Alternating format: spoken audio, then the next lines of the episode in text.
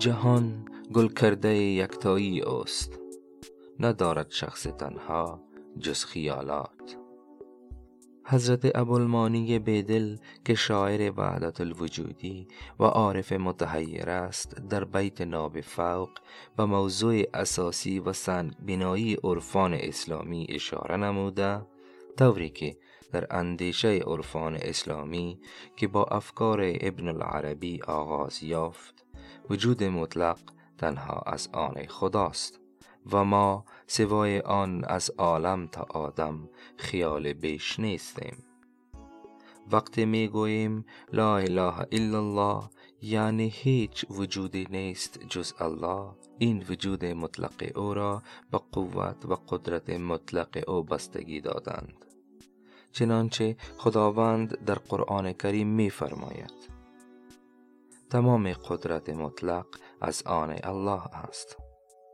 بیدل می گوید کسی که قدرت ندارد معدوم است و کسی که قدرت از آن اوست وجود دارد. شاعر آینه ها می گوید که جهان و تمام کائنات ناشی از وحدت و ذات یکتایی اوست و تمام عالم جز خیال بیش نیستند. این وجود محکوم به فنای کائنات را کسرت وحدت می نامد اینجاست که به موضوع محور دیگری در عرفان اشاره شده است و آن کسرت وحدت است. یعنی ذات یکتا در حالی که واحد و احد است و احدیت از صفات اوست در عین حال با تجلی قدرت خود در خلقت کائنات کسرت یافته و به هر رنگ جلوگر است. چنانچه حضرت بیدل در جای دیگر چنین می فرماید کسرت نشد محو از ساز وحدت همچون خیالات از شخص تنها.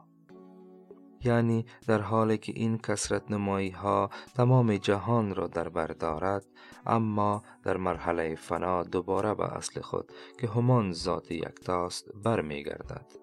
این تشبیهات را بیدل در کلام خود به انواع و اشکال مختلف بیان داشته به طور مثال بین قطره و دریا موج و بحر و یا هم آتش و خاکستر و یا سپند و یا هم نسبت بین آینه و جوهر و یا آینه و زنگ. در بیت دیگر حضرت بیدل چنین می فرماید. بیدل اظهار کمالم محو نقصان بوده است. بیدل اظهار کمالم محو نقصان بوده است. تا شکست آینه عرض جوهرم آمد بیاد در بیت فوق بیدل ذات یکتا را به آینه تشبه نموده و خود را به جوهر عقب. آینه اگر بشکند هر تکه این آینه جز همان آینه اولی است و از آن جدایی ندارد. این یعنی کسرت در عین وحدت و وحدت در عین کسرت وحدت به حال خود باقی است و کسرت محکوم به فنا. همه چیز فنا شدنی است جز ذات پروردگار.